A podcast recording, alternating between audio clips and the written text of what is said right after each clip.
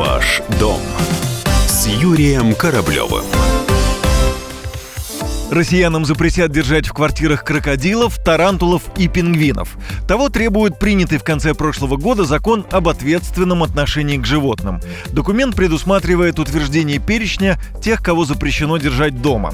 Изначально в список предполагалось внести кобр, гадюк, скорпионов, медведей, леопардов, пантер, жирафов, бегемотов и американских дикообразов, страусов, пеликанов, журавлей и так далее.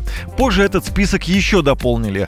В реестр, в частности, добавили питонов длиной более 4 метров, варанов, крокодилов, макак, фламинго, а также пингвинов. По словам главы Комитета Госдумы по охране окружающей среды Владимира Бурматова, в результате список запрещенных к содержанию дома диких животных увеличился примерно вдвое. Решение о включении того или иного вида животных принималось исходя из критериев опасности для владельцев.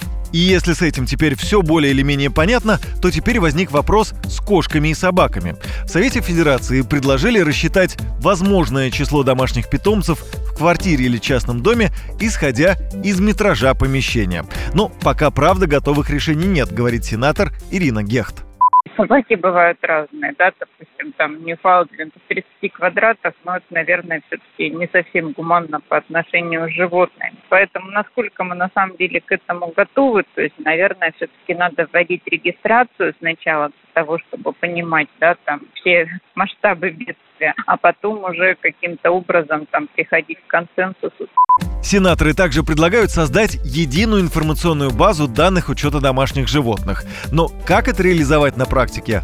Вопросов пока очень много, отмечает Ирина Гехт возьмите все-таки особенности нашей сельской местности, да, вот каково зарегистрировать животных там, и сколько это там вызовет недовольство, когда там кошки, они просто гуляют там в количестве достаточно большом. Понятно, что будет достаточно сложно зарегистрировать там такое количество животных. Поэтому я говорю о том, что учитывая специфику, размеры нашей страны, территориальные особенности, я говорю, здесь вот очень сложно порой бывает найти какой-то компромисс, который бы устроил всех.